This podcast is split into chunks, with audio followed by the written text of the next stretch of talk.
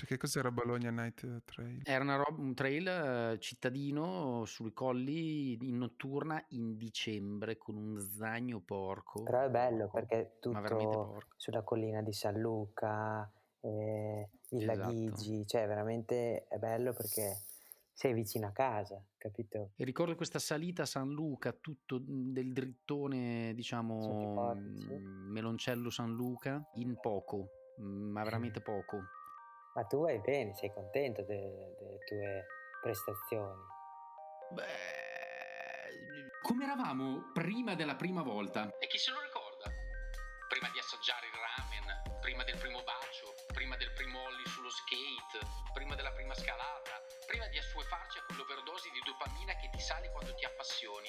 Ogni prima volta andrebbe assaporata consapevolmente. Ma chi lo sa fare? Dovremmo imparare a imparare gustandoci sempre quello stato di grazia, quella fatica carica di desiderio di quando eravamo vergini. Siamo Emanuele Centola. e Alessandro Pirani e questo è Vergini, il podcast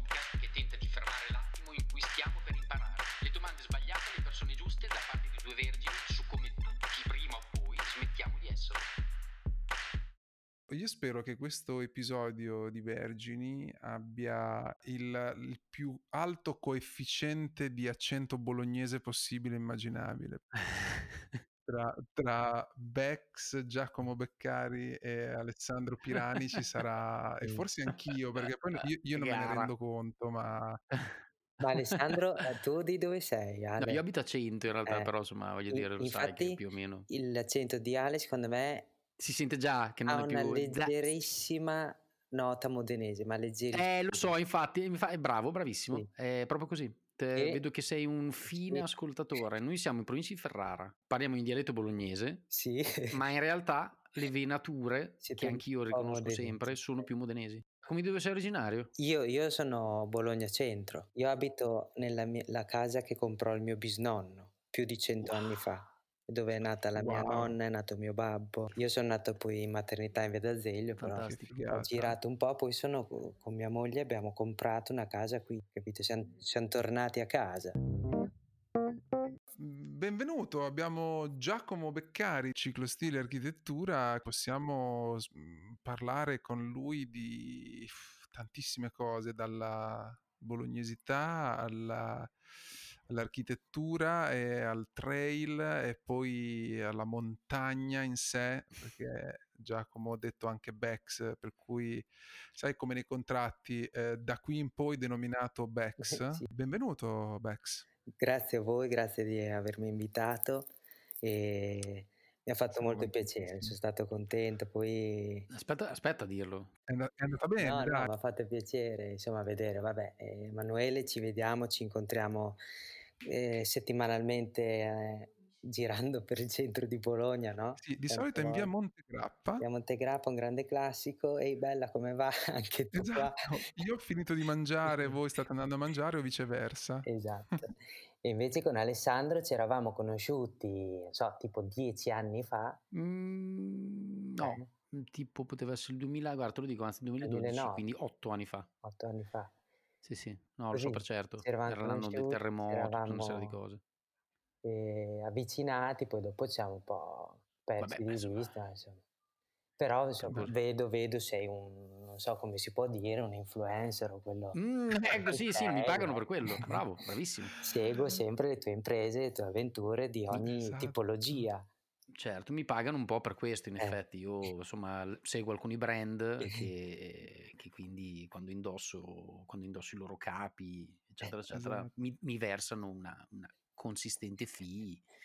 Cioè, Esatto. cioè, oh, alla fine, sai, noi lavoriamo così. Mi rendo conto per mia madre questa cosa non è comprensibile, ma da- Io Bex eh, e i ragazzi di Ciclostile Architettura, che è il nome del suo studio di progettazione architettonica, direi, li conosco ormai da, sì, da almeno da una decina d'anni, diciamo, dal 2010, dai tempi in cui a Bologna c'era la pillola, c'era cosa c'era alt- cos'altro c'era Bex c'era mi ricordo un vostro progetto o almeno un tuo progetto di una t-shirt con scritto Brisa prima che Eh. nascesse il forno Brisa di Bologna ormai Sì. blasonatissimo Sì. forno Il Eh, forno che ha aperto il mio socio della Brisa, perché eravamo in 2 noi.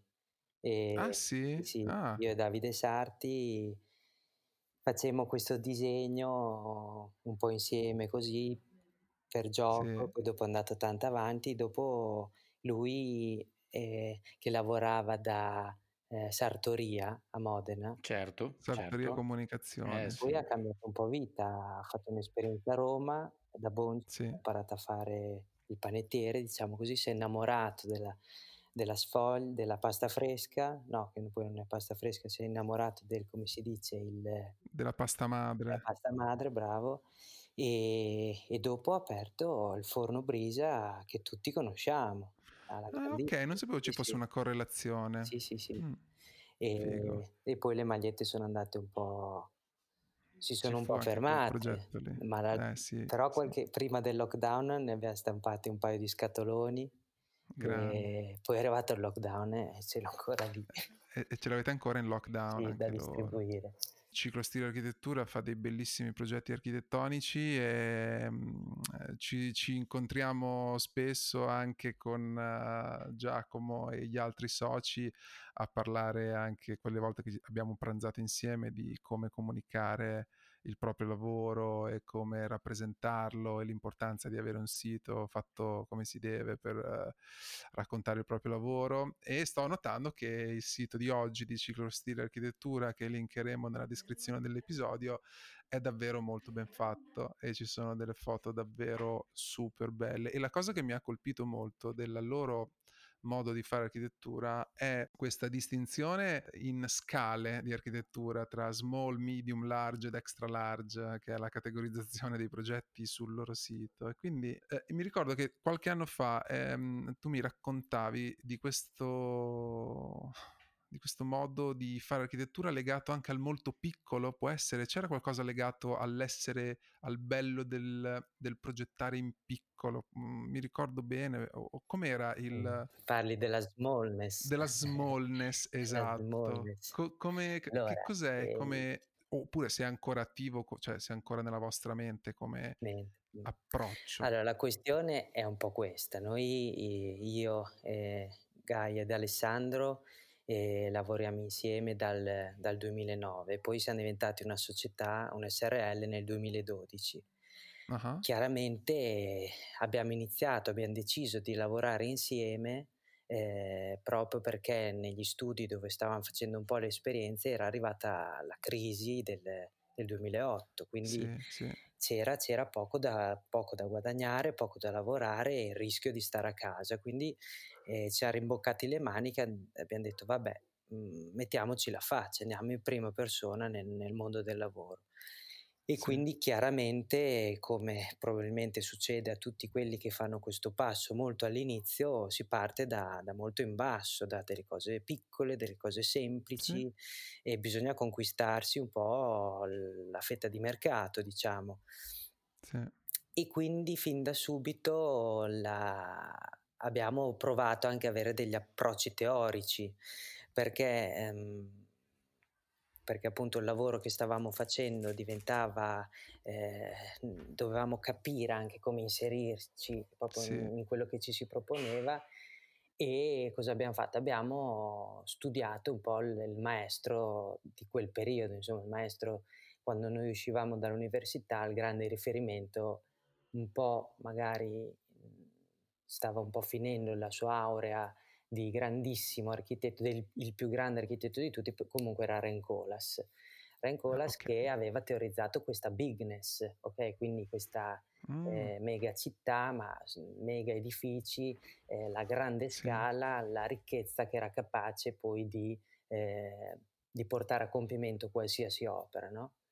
Okay. La sua ricchezza, cioè la ricchezza dei suoi committenti, dei suoi lavori, eccetera. Per noi invece si sì. trattava di una smallness e si trattava sempre quindi non di avere un progetto che cadeva a cascata eh, in base alla, all'apporto economico che ci si metteva dentro, ma un progetto che andava eh, a mettere in ordine i vari attori eh, che concorrono alle, fa- alle, fasi progettuali, quindi il committente, il tempo a disposizione, le persone sì. che ci possono lavorare, i materiali che ci possono essere, metterli, ehm, usare, dosare il, la giusta quantità dei giusti ingredienti in modo da far venire fuori il progetto giusto, ok? Sì, sì, sì. Abbiamo portato avanti questo concetto di smallness, pertanto la, sì. adesso l'abbiamo un po', diciamo, non, non, lo professiamo continuamente, però è insito dentro di noi. Certo. Siamo comunque tutti noi, anche voi, una generazione che è nata mh, mm, con un po' più di eh, occhio al, alla parsimonia, con un po' più di occhio alla, all'attenzione mm, verso lo spreco, no? rispetto, mm-hmm. magari a quello che abbiamo vissuto proprio da bambini, eh, quell'economia sì. molto, so, probabilmente quella che hanno passato i nostri genitori nella loro età adulta, hai capito?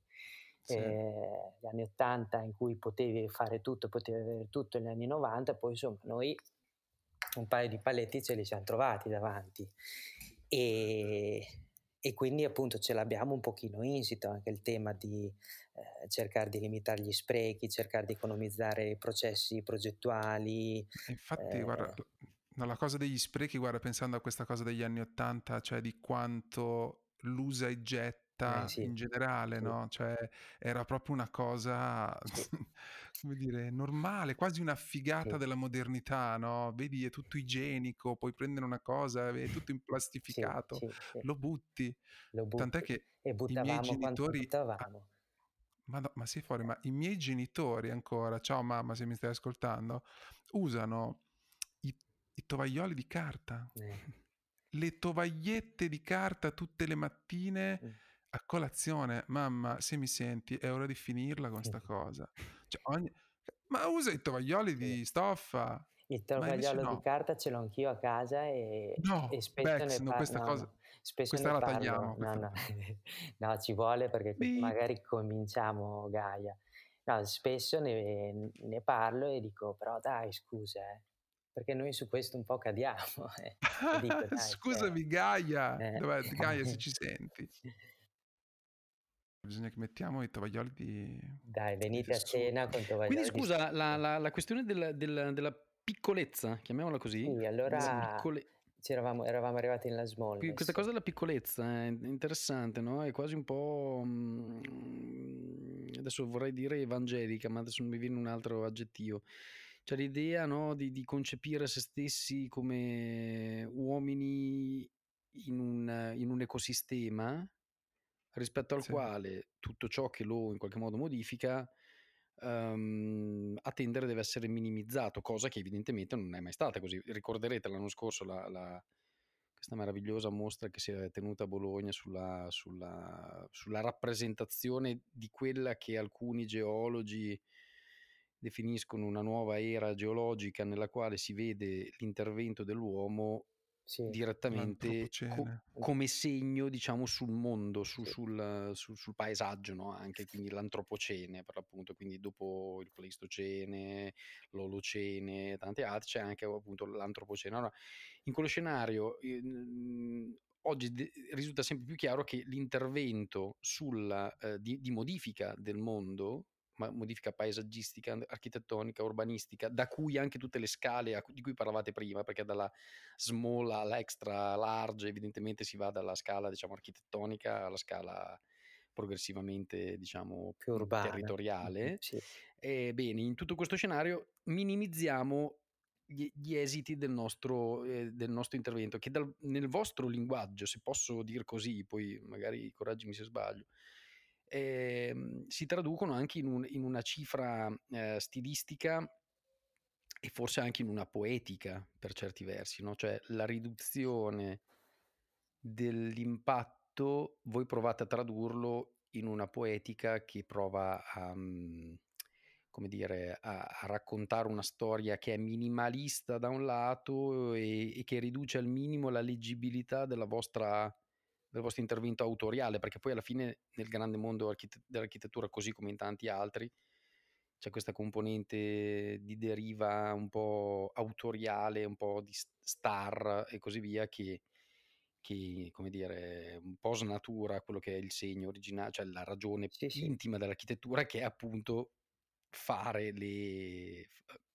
rispondere alle necessità Rispondere alle necessità, sì, esatto. Sì. Quindi mh, che cosa vuol dire voi oggi? Però mh, diciamo sottrarre da questo punto mm. di vista. Vuol dire anche uscire di scena da un certo punto di vista, cioè quando voi agite sul mettete mano al foglio bianco e consegnate qualcosa al vostro committente, avete interesse a, a, che sia visibile la vostra cifra oppure talvolta è come se vi nascondeste? Però... No, no, guarda, hai detto, hai, dici giusto, nel senso che la smallness era un processo di analisi del, dell'intorno, okay? delle cose che mi servivano a progettare, dei fattori in campo nel momento della progettazione. Dopo, dopo dieci anni, nel 2019, abbiamo avuto questo momento che abbiamo chiamato XY, che sarebbe 10 mm. years, e, e, mm. e abbiamo lasciato Bello. le altre parole e che ci eravamo costruiti, no? in questo vocabolario che ci aiutava nella progettazione, nel trovare dei riferimenti. Tante volte gli architetti si rifanno a un vocabolario, trovate tante pubblicazioni proprio di piccoli vocabolarietti, vocabolarietti redatti da, con le parole che un architetto usa. Ehm, tipo Ex Libris di Corbellini che ebbi come professore, secondo me è un bellissimo riferimento. E, ehm, mm. e abbiamo trovato, abbiamo sintetizzato le, i nostri processi mentali iniziali dei dieci anni presenti in una parola che è l'essenziale, essenziale, ok? Essenziale, cioè noi puntiamo all'essenziale, dove lo, lo cito un po' perché un po' mi, mi, mi torna a memoria, essenziale non, non, significa né minimale né razionale, ma vuole dire eh, ridurre la complessità dei fenomeni della realtà alla loro qualità più più, più essenziale, più basica, ok? Cioè il, il, il minimal, eh, il minimal, di cui non è che mi interessa parlare, però alla fine a volte uno dice, ah ma è il minimal, il minimal è un, eh, è un modo di fare architettura che cerca di eh, appunto minimizzare quelli che sono il disegno, il tipo, i, i materiali usati, le forme, eccetera. A noi non ci interessa tanto quello, a noi ci interessa raggiungere l'essenziale. Se io per fare una cosa essenziale anche faccio una cosa barocca, sta bene, capito? Purché quello sia il, il, mero, il mero, concetto, l'idea che dovevo raggiungere in cui io non ho aggiunto cose che sono magari facenti parte della mia sensibilità, della mia personalità, perché quello pensiamo che sia sempre mettere cioè è un momento in cui magari l'architetto mette in campo se stesso, invece come dici sì. te tendiamo magari a farci da parte, mettere il progetto e il committente al centro del progetto e dargli le cose essenziali su, che, che, sono richieste, perché poi nell'essenzialità, nella semplicità, tu hai tutto, hai capito? E anche questa divisione eh, a cui accennavate prima, small, medium, large, extra large, che è per i non addetti ai lavori una, un rifarsi all'abbigliamento, ma per gli addetti ai lavori sono le scale che usò Rencolas sempre. Ah, eh, okay. in una sua pubblicazione che tu Emma dovresti vedere perché è estremamente grafica sì. e l'aveva fatta, adesso non mi ricordo chi era il grafico che gliela faceva, è stupenda. E, ehm, anche questa Ma, divisione... Un libro vero e proprio? Sì, sì, cioè, un libro ah. vero e proprio, un mattone stupendo. Ehm, anche questa suddivisione perché? Perché riteniamo che anche nel progetto small, come nel progetto sì. extra large, tu raggiungi gli stessi obiettivi, capito? Non è che un lavoro piccolo è più brutto, meno soddisfacente, eccetera. Eh, perché l'impegno che ci porti, i risultati che ottieni, la passione che ci metti dentro sono sempre quelli. Quindi che io lavori eh, per un grande committente piuttosto che un lavoro più, più semplice o che ci sia un, una grande scala, che si lavori sulla grande scala, quella territoriale o che si faccia una piccola installazione, penso che la soddisfazione finale poi è poi sempre la stessa, capito?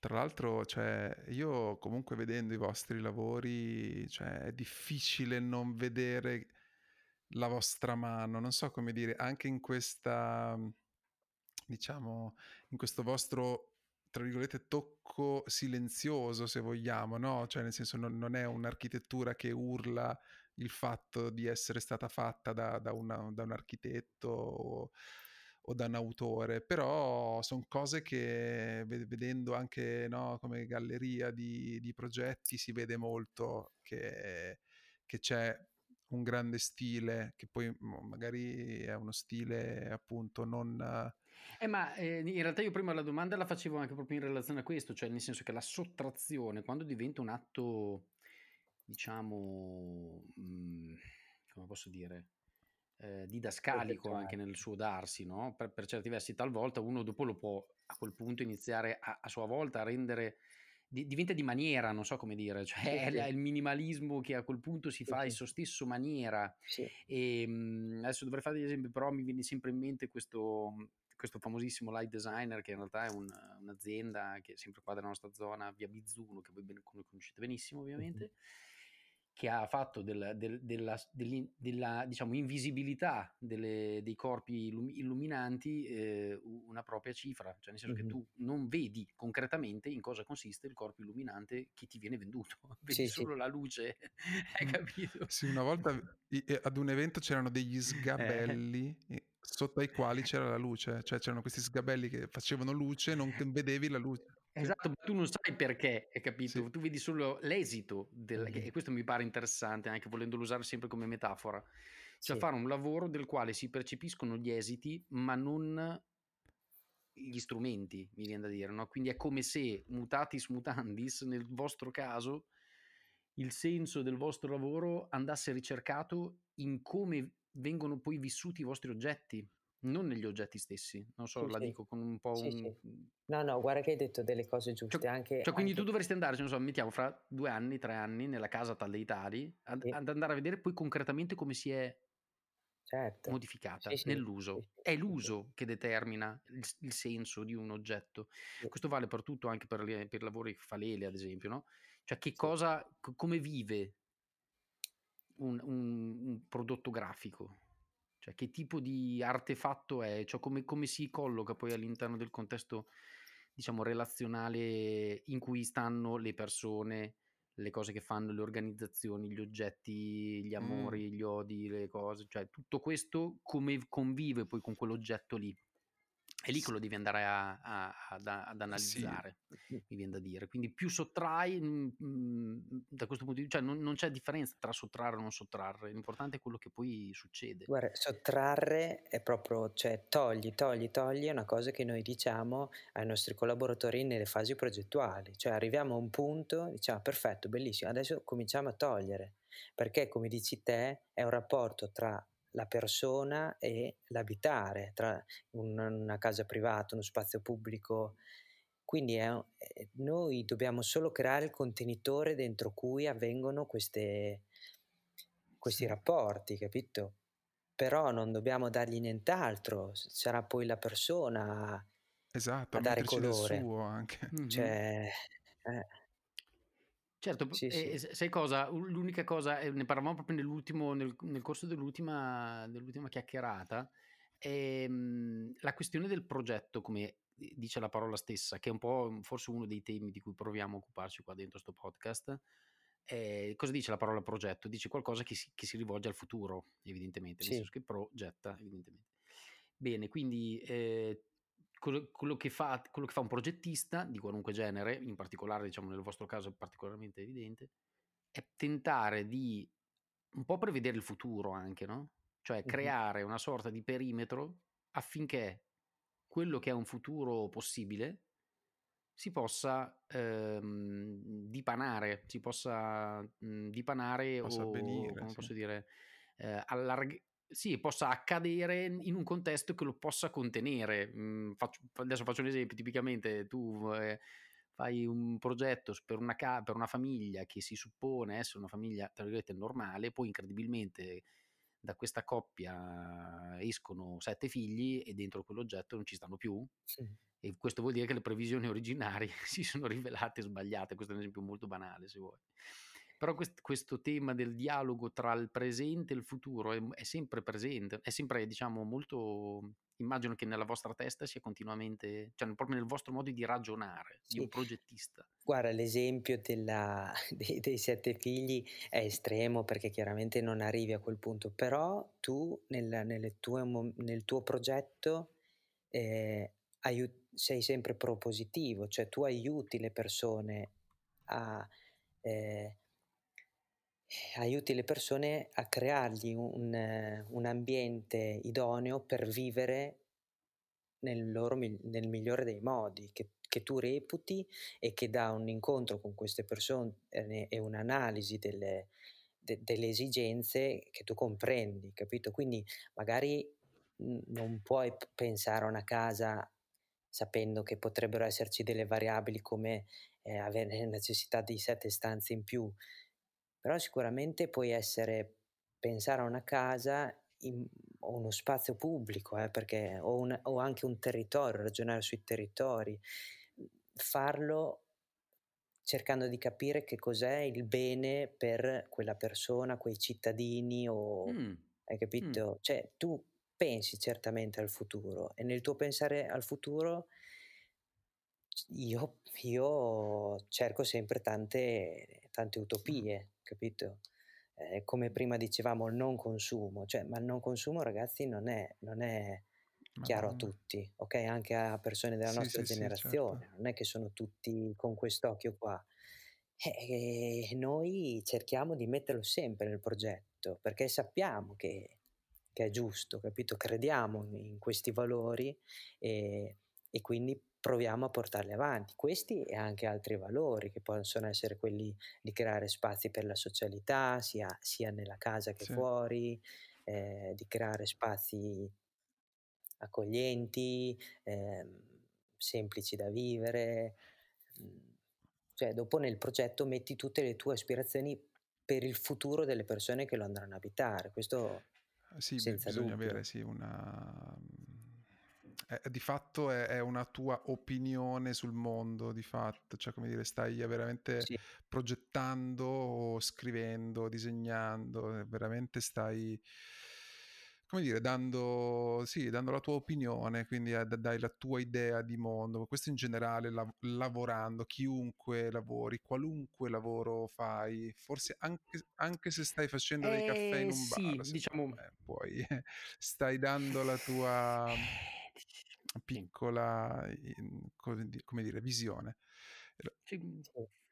La, diciamo, la componente creativa da questo punto di vista è abbastanza dirimente, però, eh? cioè la creazione di qualunque genere, eh? attenzione, quindi anche chi fa dei. chi costruisce il bilancio sì. di un'azienda, diciamo, anche però, lì deve inventare eh, qualcosa, deve creare una sì, razionalità. C'è la, la componente diciamo, creativa, ma c'è molto la componente di relazione, cioè di che cosa tu stai trasmettendo, cioè eh, qual è la tua voce e quindi com'è il tuo modo di avere una relazione con gli altri, che cosa stai trasmettendo, ecco. Poi magari lo trasmetti col progetto, ma mm. lo trasmetti anche con le cose che dici, le cose che fai. Per quello penso che magari eh, a- anche, a- anche, un tassista Guarda, ha la questo, sua questo visione e te la trasmette mentre ti porta Ass- assolutamente. Certo. Certo. Ascolta, eh, mi intrometto solo un secondo perché sennò mi vai, vai, vai, vai. Cioè, senti questo ragionamento. Prima hai detto che eh, non si riconosce una...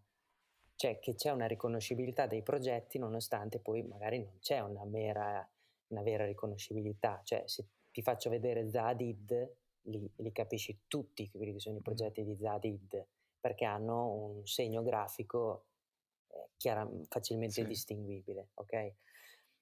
Nel nostro, secondo me, non c'è sempre un segno grafico così distinguibile. Che cosa c'è? Il fatto che si mette al centro del progetto la, la persona, per cui, sì. o le persone a cui sì, il contesto, è destinato questo progetto. Okay? Sì.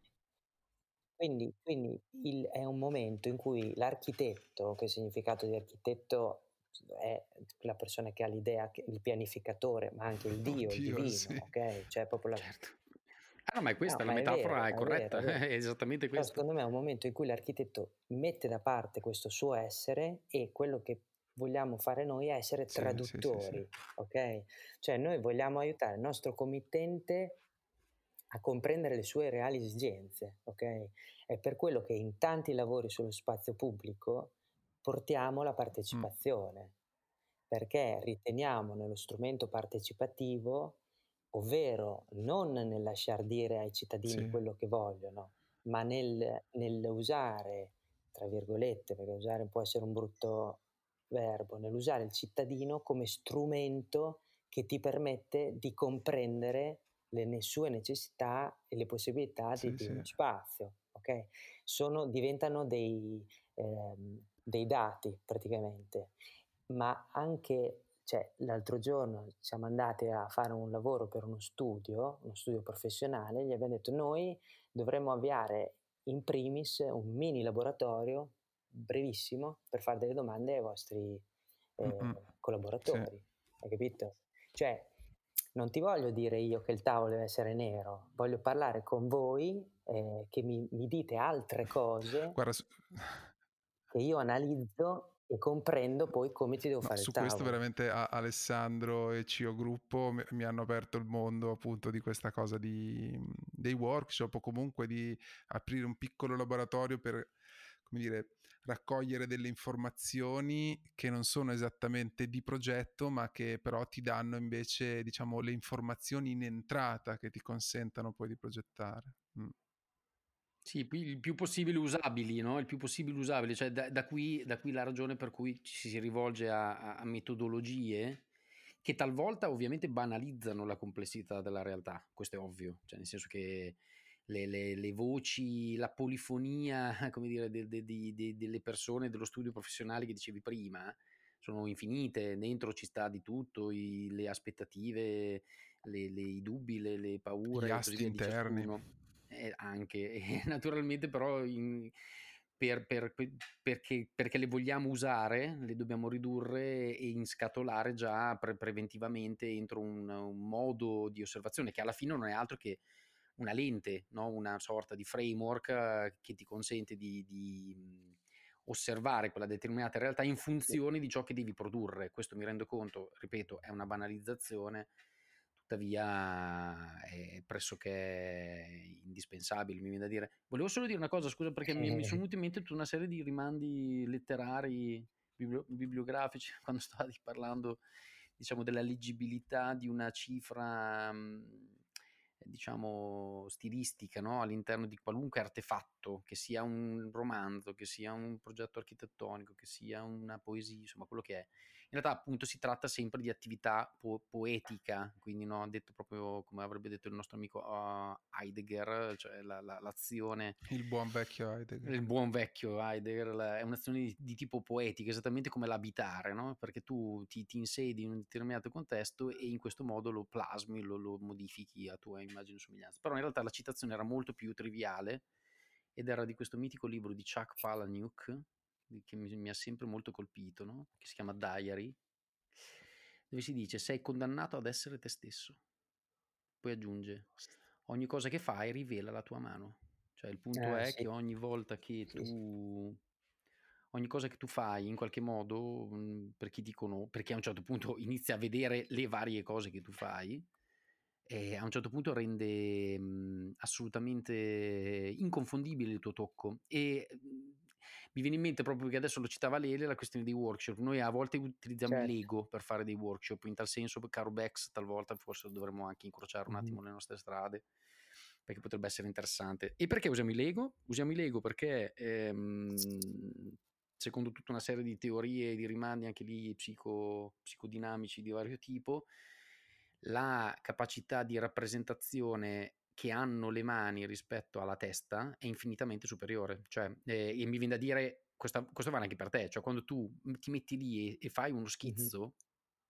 di quello che secondo te dovrebbe certo. essere quella determinata casa, lo stai facendo con la testa eh, sì, sì. in parte, ma in buona parte con le mani. E sono le mani che, hanno, che vanno per conto loro e, e, e ti, come dire, ti mettono a nudo, ok? Cioè tu puoi anche far finta di non essere tu, però poi alla fine le tue mani vanno sempre a parare lì perché sono più, mhmm, sono più intelligenti di quanto tu stesso non sappia. Sì.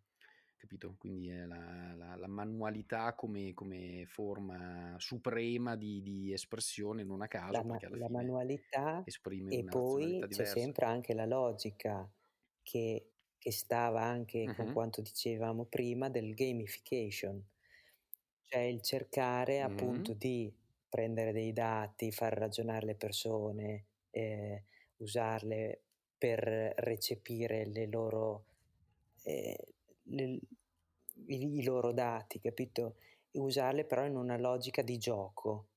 Eh, ad esempio, penso che mm. oltre al, al, tema della manualità c'è il tema proprio della, par- della, parte cosiddetta ludica, cioè quando tu tirerai fuori la scatola dei Lego, eh, tutti saranno un pelo più rilassati, un pelo più tranquilli nel... Esatto, è proprio così.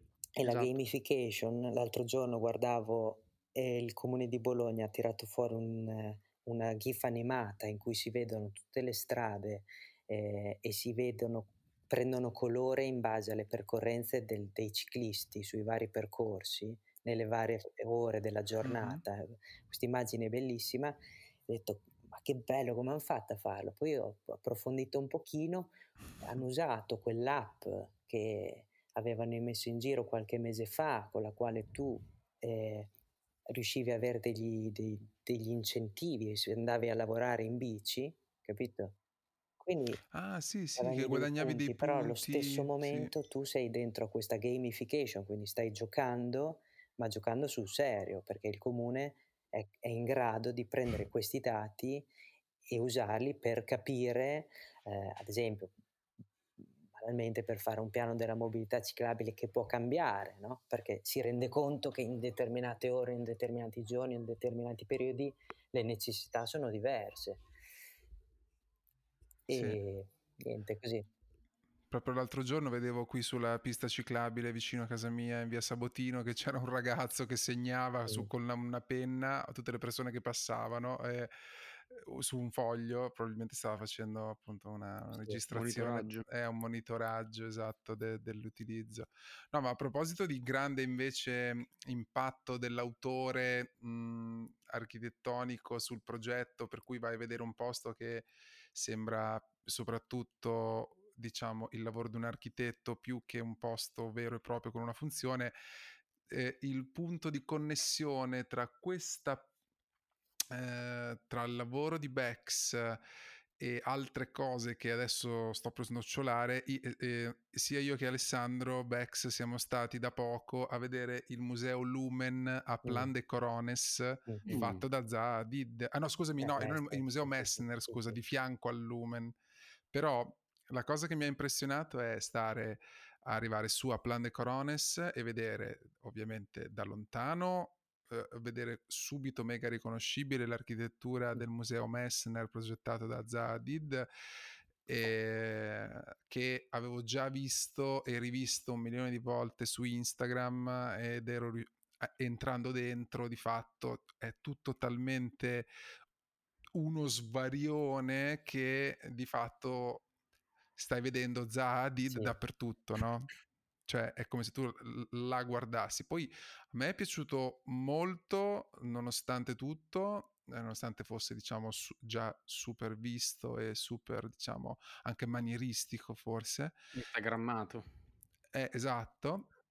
E a parte qualche attacco un po' di claustrofobia, perché comunque sei dentro questi tunnel un po' tutti sghembi e perdi un po' eh, il, l'orientamento, poi la mascherina, non respiravo bene, poi dovevo stare dietro ai cini, insomma un gran casino. Poi invece sono stato al Lumen di fianco, altro museo invece della fotografia di montagna, meno, meno blasonato perché non fatto da, da un archistar probabilmente, meno famoso e tutto, però con l'ho trovato, è stata una bellissima sorpresa, è stata una visita incredibile con un allestimento interno strepitoso e, ehm, e dove ho notato che quindi un posto come il museo Messner di Zadid era imballato di gente che non si girava, il museo Lumen che era sempre su uh, Plan de Corones che, che, è una specie di Luna Park uh-huh. in quota ormai, però Sì. Va bene anche così, io non lo so poi se va bene, poi vorrei parlare vorrei sganciare la bomba della dell'argomento Mh-mh. montagna qui sul nostro tavolo virtuale. Ehm, intanto volevo sapere se eri stato al museo Messner, se eri stato al museo Lumen, se eri stato a Plan de Corones. Sono stato a Plan de Corones per tanti anni con il grandissimo Andrea Sesta che ci ospitava, Grande grande, che Andrea tutti, Sesta. che ci ospitava sempre.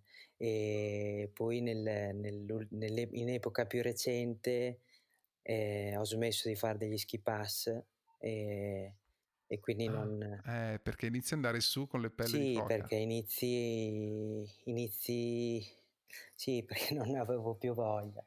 Ho fatto tanto, tanto Sì, eh, s son belli cari Sì, sono cari e c'è un modo di vivere la montagna che a un certo punto non non ti sta più bene, capito? Plan de Corones, Sì. ehm, come altri posti dove son stavo andavo in montagna quando ero bambino prova a immaginare cos'era l'Alto Adige negli anni '90, era un posto in cui, ehm, a parlare italiano erano pochissimi, capito?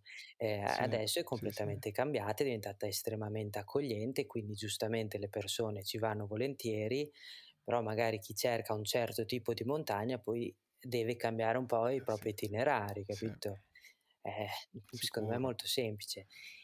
Ehm, quindi non li ho visti questi 2 prog questi 2 non li ho visti dal Ah, vero, non non sono okay, mai andato in epoca recente a vederli però, cioè vedi proprio come effettivamente quella Zadid lì perché l'han chiamata? L'han chiamata, eh, perché tu chiami una persona famosa, capito? Tu metti Sì. sul sulla cima di quella montagna un gagliardetto, capito? Cioè a un certo punto, e mh-mh, lo sì. studiavamo anche all'università, l'architettura diventa comunicazione. L'architettura per le Sì. prova a pensare per le fabbriche, per le aziende, diventa e comunicazione Ah-ah. dall'esterno nel cercare di spiegarti cosa avviene dentro, ma anche comunicazione perché tu ti Sì. affidi a a persone che ti portano il la loro riconoscibilità, hai capito? Quelle Sì, sì, sì, sì, sì, okay. cioè, ma poi, ehm, anche nel tuo lavoro è così, anche nel tuo lavoro, perché a un Ah, certo certo. punto, quando vai da quel designer lì, sai che lui ti farà un ottimo lavoro e poi è stato quel designer, quel grafico, quel progettista. Ehm Ma a Madonna. volte guarda è ancora più perverso perché ci sono alcune alcune tipologie di di appunto professioni che non arrivando a produrre un artefatto fisico, visibile, Mh. ehm, a un certo punto diventa anche difficile sapere chi ha fatto quel determinato intervento, tipicamente un'azione di consulenza, di non so, una riorganizzazione aziendale Sì. tipicamente, no? Sì. Chi non è che lo vedi dopo, non è che dopo c'è vai in giro con una nuova Ah, giusto, organizzazione sì. sopra il bollino. Tuttavia diventa è ancora più perverso perché a quel punto, il consiste cioè la diciamo l'elemento differenziante o diciamo che che che attribuisce prestigio al soggetto che si avvale di un determinato professionista piuttosto che un altro, consiste nello spendere que questa notizia, cioè il fatto di aver coinvolto il sì. tale o il talaltro, punto. Non non Mh. non c'è non c'è niente, non si vede niente se non Cioè metti una news sul sito. quindi quindi esattamente, quindi diventa solo comunicazione. In ques voi state dicendo che la comunicazione dell'architettura, eccetera, eccetera, invece a un certo livello diventa Sì. solo comunicazione e basta, senza senza prodotto, quindi è ancora più Sì, interessante perché è roba immateriale, sì. Essendo immateriale a un cer a un certo punto non c'è un output un output con concreto, insomma. Comunque mi pare che Emanuele volesse introdurre la Eh, questione montagna. montagna. Mh. Eh, che è un altro dei Ma Emanuele non veramente va dei punti forti non di va tanto in montagna. Tu invece Ale? Corri in montagna? Io sì, io sì, ma perché poi i miei negli anni hanno comprato una casa in Mh. montagna e così via, quindi ultimamente devo dire sì, abbastanza spesso anche per questioni professionali, nel senso che, mhmm, da un po' di anni mi occupo di di politiche che c'entrano con la mont con con le montagne, diciamo, e poi nel frattempo sto frequentando persone che vivono in montagna, sempre sempre di più, quindi morale sì, ehm, da uomo di pianura che più pianura non si può Eh, da manca poco bassa proprio. ci manca poco che io abiti sotto il livello del mare, cioè non sopra, non a 0, ma addirittura in in in negativo. Ehm, però forse proprio per una reazione quasi che c'entra con questo mio status depresso, in realtà cam frequento molto la montagna, sì. E per quanto riguarda lo sport, in effetti da, da assoluto scarsissimo runner quale sì. provo a, a, essere, in effetti mi interessa la montagna e certamente non la pianura, che per me è solo semplicemente un luogo di produzione di chilometri. Tu come la vedi? Tu come che rapporto Allora, il rapporto che nasce lontano, lontano, perché andavo in montagna, mi portava il nonno, i nonni, mi portavano i genitori, e mi insegnavano a arrampicare, mi insegnavano a sciare e, e poi dopo passammo tante estati quando ero, quando ero bambino, passavamo me- dei mesi in Alto Adige e, e lì Madonna, io e mio fratello ci siamo molto molto appassionati da questa cosa che ci veniva tramandata eh, dai genitori, dagli zii, maestri di sci, insomma tutti mm. molto molto infuocati, però secondo me è proprio più una passione per l'outdoor in generale, perché, perché tanta, tanto vado in montagna quanto vado anche poi al mare, capito? È chiaro che la montagna mi sembra più accessibile, però per dire, anche quest'estate ho fatto poca montagna, tanto mare, poi faccio tutto quell'outdoor che posso fare al mare e adesso negli ultimi anni mi sono messo a fare pesca in apnea quindi Wow. Invece che andare su, vai giù. Vai giù col fucile con... Uh, la, sì, col fucile, la muta i piombi e, e cerchi la cena. Ma va la... cerchi la, è più un'esplorazione in realtà, perché poi non ho, non ho dei grandi risultati.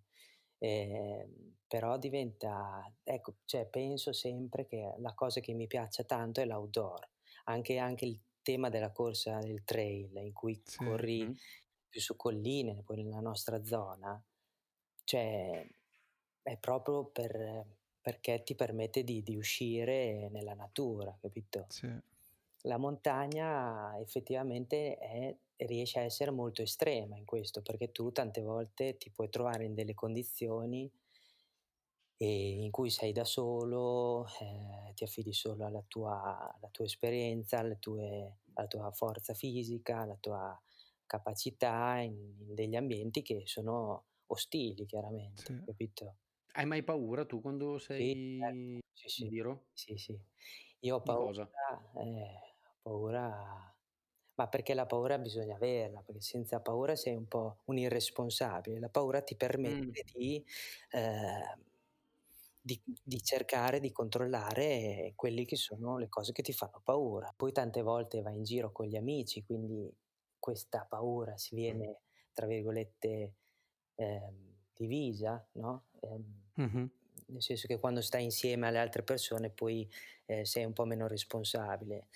Per questo poi anche il motivo per cui a me piace poi tante volte certe cose farle poi da solo, capito? No, infatti, per esempio, tu sei uno che si avventura nel bosco da solo, mm, quasi come un novello cappuccetto rosso. sì, sì, sì, faccio da solo. Quando vado all'Elba, ad esempio, che lì corro tanto e, e lì quando corri all'Elba, cioè sei capace che stai via quattro ore, mm. incontri un'anima viva. Per esempio, io sono sempre in ansia da cinghiali, ma eh no, certo. perché vedo dei cinghiali che... Cioè, lì no, ti è capitato di incrociarli, sì? Sì, sì, sì, continuamente. E quindi? Allora metto le mani eh, a parlare, perché poi mi, i, i, gli albani mi dicono ma cosa vuoi che sia un cinghiale, non fai mica niente. Mm. Ah sì, insomma, eh, no, se li vedi fai confusione. Cioè loro ti, tipicamente non ti hanno mai caricato, come si dice? No, se no albero penso, direi che vado sull'albero. so di gente che è rimasta in, in, cima a un albero per ore e ore e ore prima di poter scendere. Eh. Ah, lo so, ma ogni tanto cioè, scappa anche il morto. Infatti, cioè, a me il cinghiale mi ansia. Eh, anche a me però, però non vuol dire che non ci vado, capito? Io esco, parto, vado, ma come quando vai a correre in collina che ci sono poi i cani. Eh? Sì, sì, sì. ieri, domenica, ho fatto un giro bellissimo. Dove? Rivabella, Amola, eh, poi passi via Landa nelle zone di Calderino, San Lorenzo, eccetera. Sì. Eh, ogni tanto passato davanti due o tre cancelli che, mamma mia, se c'era la, lo spazio per uscire, i cani ti mangiavano. Facevano Dio, No, devo dire che, guarda, prima mi ha colpito molto quando mi hai detto che ti sei stufato di fare degli ski pass, cioè il fatto di andare su con uh, gli sci, io non so neanche come davvero si faccia a risalire una montagna innevata con degli sci, mm-hmm. con la fatica e tutto, e non, non, riesco neanche a immaginare la soddisfazione di arrivare su e girarsi e poi dopo semplicemente sciare giù mm. tutto il percorso che hai fatto in salita, ma mi sembrava proprio che tu l'avessi accennata come quasi un gesto politico, no? Che ti, ti ha un po' stufato sì, la, la, la sì, montagna sì, super turistica dove impianti, eh, energivora, eh, neve artificiale, quelle cose lì, penso era questo che ti sì. rompe. Raccontami un attimo. Da, da, bambino la montagna e lo sci è la cosa più bella al mondo perché ti portano i genitori nelle vacanze, eh sono delle avventure stupende. Poi crescendo lo fai con gli amici, poi arrivi all'età adulta in cui sei più consapevole, più conscio di, di, di ciò che ti piace, eccetera. E io sono arrivato a un momento in cui ho detto sono stanco di sciare e mi sono messo a fare il telemark che è una bellissimo, è meraviglioso, eh, vabbè è uno dei più belli di tutti, che figata, una volta mi ci devi portare. Ma che cos'è? Spiegatemi. il telemark è una disciplina, il telemark è una regione norvegese che dà il nome a questa disciplina eh, che è probabilmente la, la, la, maniera più antica di, di Il sciare. progenitore dello sci da discesa come lo conosciamo sci. oggi. Devi immaginare di avere due sci con i talloni staccati, come sarebbero quelli da sì. fondo, quindi attaccati solo sulle punte, e per sciare tu ti inginocchi ogni curva. Ah, Loro avevano okay, capito che con questa, in questo modo riuscivano. Poi gli svizzeri, che invece stavano su delle montagne più ripide e più ghiacciate, capirono che bloccando il tallone tu lavoravi meglio sulle lamine ed eri più, eh, più aggressivo, capito? Riuscivi a sì. controllare meglio. Allora era, eh, sono arrivati dei nuovi materiali negli anni 2000, per cui il telemark è ritornato di moda eh, e io mi sono infocato e per sei anni ho, praticamente ho venduto i miei sci e ho fatto solo telemark. Cioè, quindi usando comunque gli impianti di risalita, ma sì, scendendo esatto, in stile telemark, esatto. ok? Ho fatto anche delle gare dei campionati italiani. No, ma dai, sì, perché telemark lo fanno in quattro gatti, quindi... È facile vincere, vuoi dire? Sì, no, facile vincere no, facile partecipare, dai. E poi cosa è successo? Che eh, andavo con il telemark avevo anche la possibilità, applicando queste pelli di foca sotto gli sci, di salire, perché come ti ho detto prima il tallone è libero. Mm, eh sì. Libera la mente, libera il tallone.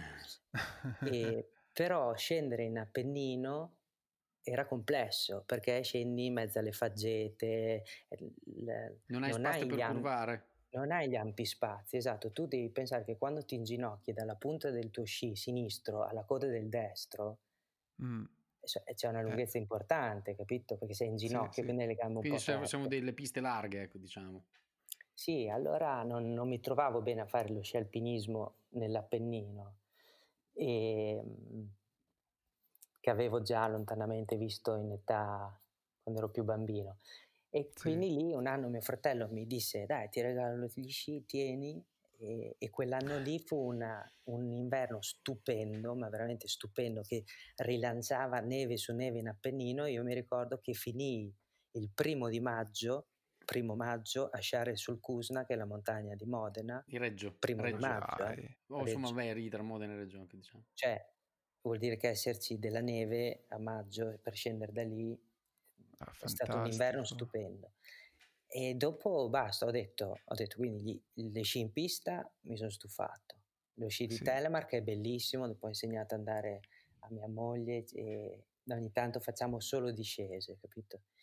E uh-huh. poi mi sono detto, però a me, come mi piace andare a correre, mi piace la mattina uscire, mettere, avere lo zaino, il panino e fare, fare la gita. Sali, ci metti, non so, quattro ore a salire, e mezz'ora a scendere. E poi, mezz'ora a scendere poi, se va bene, mezz'ora. no, bene. no, scendere ci metti sempre poco, sai, rispetto eh. a quanto sai.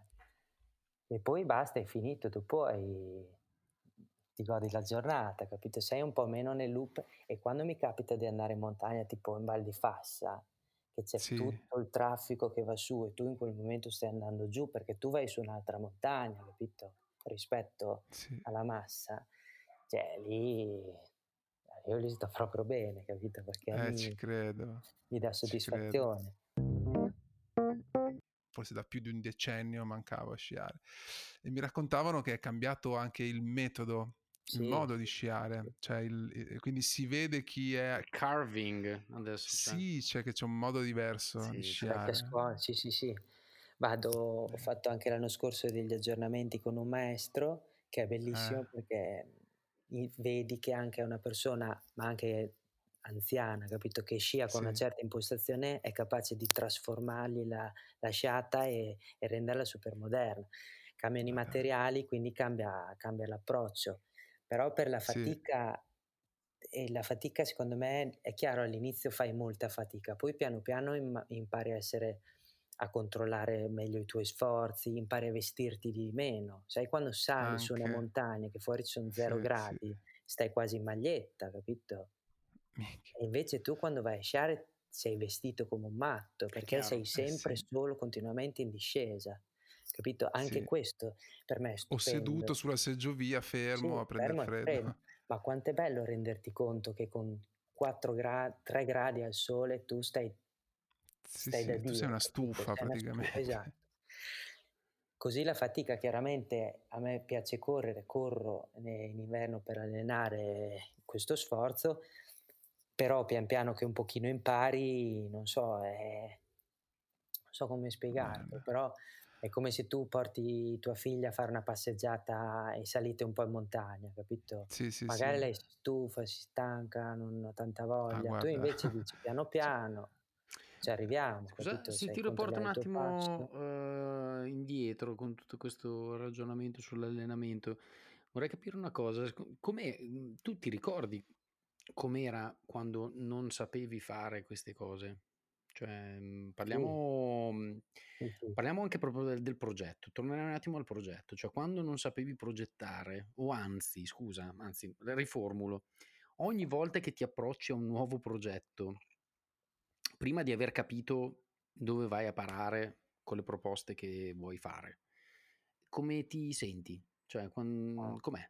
Quando... Studi, com'è quel momento? No, per, secondo me devi capire, studi, studi, cerchi di capire cosa vuoi fare, eh, cosa hanno fatto gli altri e poi provi a applicarlo a te. Cosa hanno fatto gli altri chi? Eh, sì, gli altri progettisti, i riferimenti progettuali sono importantissimi. Ah, ecco. Eh, gli altri sportivi, le tabelle di allenamento, hai capito? La, la prima maratona è ho preso tabella di, una tabella di allenamento e l'ho seguita pedissequamente e infatti mi sono allenato molto, quelle che sono venute dopo non mi sono allenato così tanto, però avevo imparato a capire quello che devo fare io. Quindi in entrambi i casi, scusa, il tema fondamentale tu stai dicendo che è il confronto con gli altri, con mhmm, ciò che è stato fatto prima, l'imparare mm. dalle, dal, boh, da, da, sia dagli errori sì. che dai successi, diciamo. De... Secondo me devi approv- studiare, proprio ti devi un po' incistare, capito? Perché mm. de- a me succede questo, mi viene...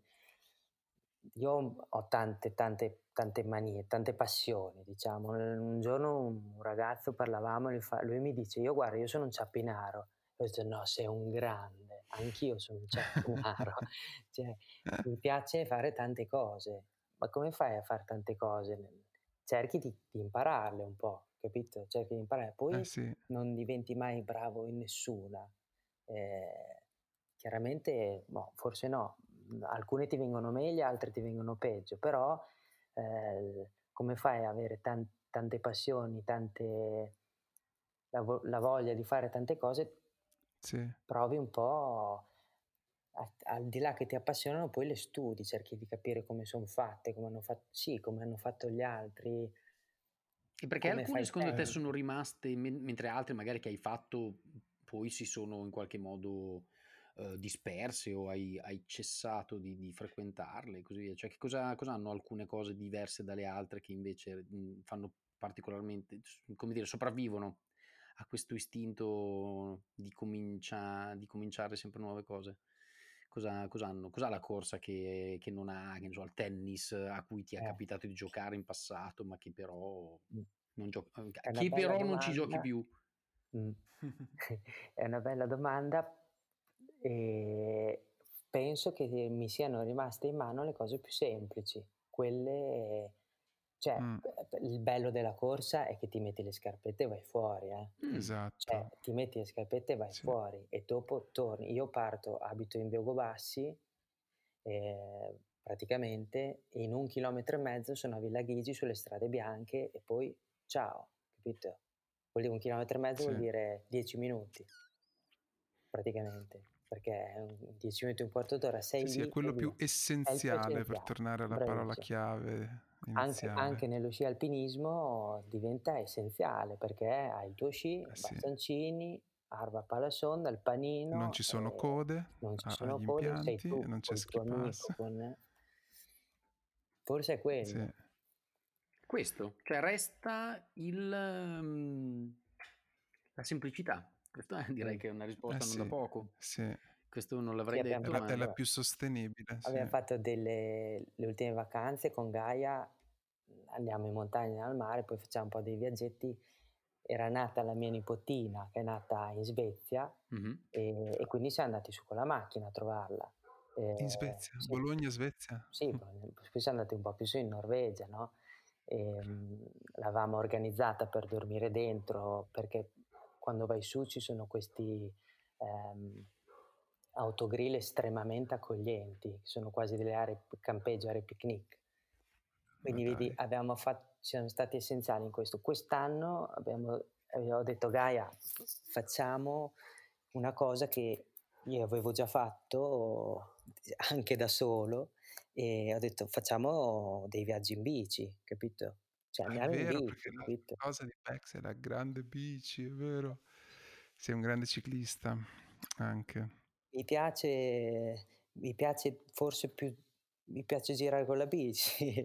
Ciclista quelli che fanno il giro, io. Da cui anche il nome Beh, del vostro studio, che in qualche modo Ma immagino questo, c'entri, no? il, il nome dello studio lo, lo, lo trovo a Alessandro. Mhm. E e ci è piaciuto tantissimo. Poi Perché è un doppio, gio- un doppio gioco, no? Ciclo stile, cioè da una parte il ciclo, dall'altra parte il ciclo stile e lo, sti- sì. lo stile e il ciclo stile, che in effetti è un'altra cosa ancora che non c'entra, però, c- però c'entra. Sì, sì, sì, è tante cose. Se, ric- se, tu, ascoltatore, sai cos'è un ciclo stile, mi raccomando, mandaci subito un messaggio esatto. ora. Un messaggio con scritto ciclo stile per ogni episodio di Vergine, devi sapere. Stiamo instaurando questa cosa. Chi riesce ad arrivare a superare la soglia della fatica dell'ora di ascolto, come in questo caso, se eh, noi daremo delle parole chiave, in questo caso è ciclo stile, ripeto, ciclo stile, C-I-L, ok? E se ci manda un messaggio vince un mappamondo. Ecco. Un mappamondo di quelli per temperare le matite, quelli piccolini. È da scegliere, come quello che c'è lì vicino all'ambasciatore, cioè quel negozio, ci sono questi negozi nei centri storici delle città che vendevano, che ne so, le borse eh, da, mh, come si chiamano, quelle da computer, quelle, quelle, serie, poi vendono i mappamondi, poi hanno sì, i libri di scuola, sì, no? quelle cartolerie un po' fighe e in questo caso vincerà mappamondo. No, aspetta, io ultimissimissima, uh, prossima, prossima gara, che so che sono tutte annullate, però diciamo qua, qualche c'è progetto. C'è il corno. Quando? E, il, um, Gianluca Di Meo ha organizzato eh, sì. corno, corno alle scale trail edizione 0 eh, iscrizione gratuita, pacco gara garantito e il 24, oh, te lo dico, facciamo così, facciamo pubblicità. 24, 24 dicembre? di ottobre. No. A 24 di dicembre c'è la neve. Ho un matrimonio della persona che adesso mi sta ascoltando e alla quale quindi mando un, sonoro... Beh, auguri agli sposi. Esatto, anche, ovviamente. Visto che ci Quindi siamo. 24 ottobre, ottimo, va bene. Vabbè, ok, grazie. Scusale, il prossimo. Ah, io in questo momento non... Ah, aspetta, forse il, il, mitico cinghiale. Andiamo al cinghiale, se vieni tu ci vado anch'io. Oh, si può fare, anche se ti dico onestamente, visto, vista la situazione sanitaria locale, per me si corre da soli. Salta adesso. tutto? Ma no, si corre da soli, dai. Ma va bene. Comunque, Io mh, organizziamo un'uscita. Volentieri, volentieri. Ci tengo. Ci portiamo anche a Ale, Ale Emma, Emma. Emma, esatto, così da, da, da, vergine, proprio lo sverginiamo in quello Io vi aspetto alla fine, eh, sì. che andiamo a pranzo. Puoi fare anche così. c'è problema. Grande, va bene, ciao. Ciao ragazzi, bene. grazie mille. Ciao, ciao, ciao, ciao, A ciao. presto. Ciao. Siamo Emanuele Centola. e Alessandro Pirani e questo è Vergini, il podcast